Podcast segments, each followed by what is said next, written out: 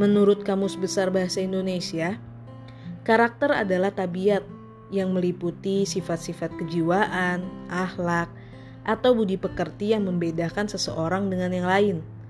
Bisa juga disebut dengan watak. Selain itu, menurut artikel yang tercantum di liputan6.com, karakter terbagi menjadi empat jenis.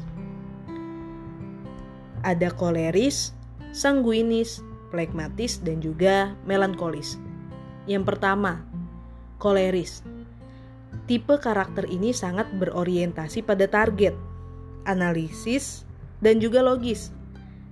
Tipe seorang pemimpin tidak menyukai basa-basi, lebih suka menghabiskan waktu dengan hal yang bermanfaat. Lalu yang kedua, sanguinis. Tipe ini akan selalu optimis, riang, antusias, dan memiliki semangat hidup yang tinggi. Saking sukanya dengan tantangan dan hal baru, mereka jadi mudah bosan. Lalu yang ketiga, plekmatis. Tipe karakter ini lebih fokus pada apa yang terjadi di dalam dirinya. Sehingga mereka membiarkan apa yang ada di luar sana terjadi sebagaimana mestinya. Tak heran, orang dengan tipe ini menyukai kedamaian. Lalu yang terakhir, melankolis.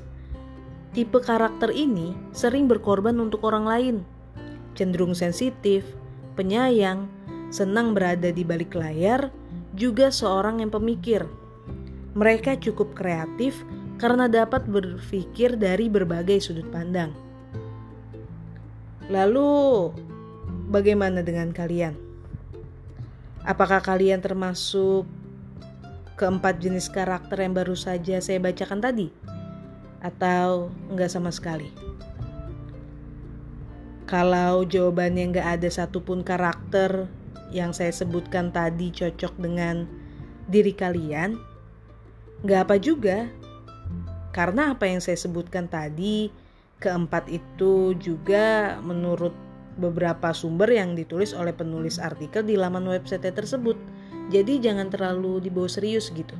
Kalau kalian merasa nggak cocok dari keempat jenis karakter yang saya bacakan tadi.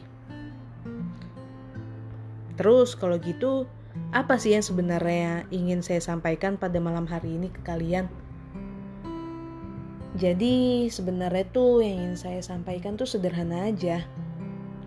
Bisa dibilang malam hari ini saya hanya ingin menyampaikan keresahan saya gitu jadi beberapa waktu lalu saat saya sedang surfing nge-scroll-scroll laman media sosial saya nggak sengaja saya lihat updatean teman saya.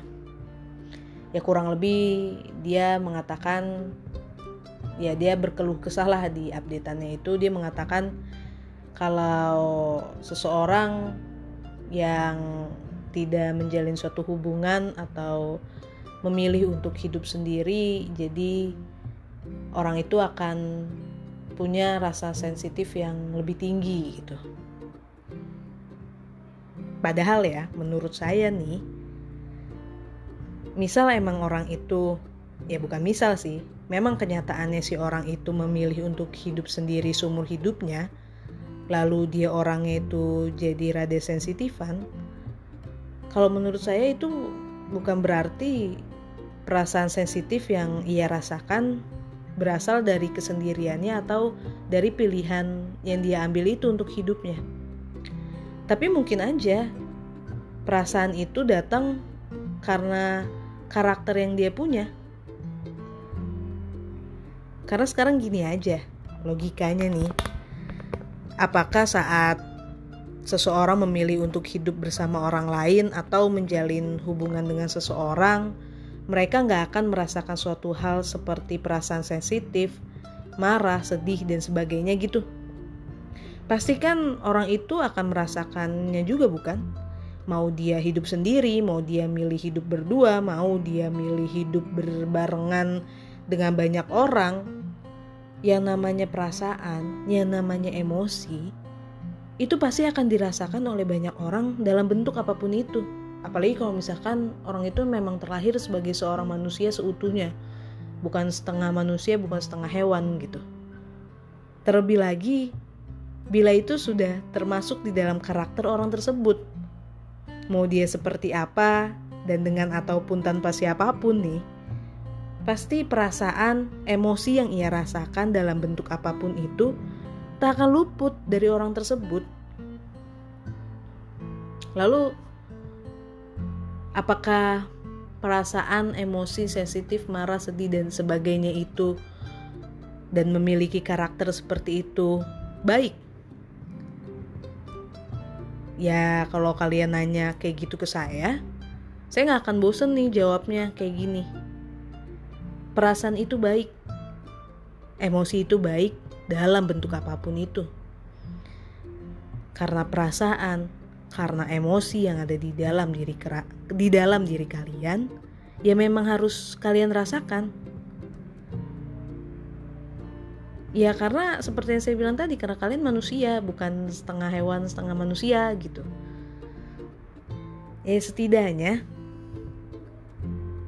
lagi-lagi saya harus bilang ini di podcast ini setidaknya perasaan dan emosi yang kalian miliki itu tidak berlebihan, tidak juga merugikan diri kamu sendiri, orang di sekitarmu, atau bahkan orang lain.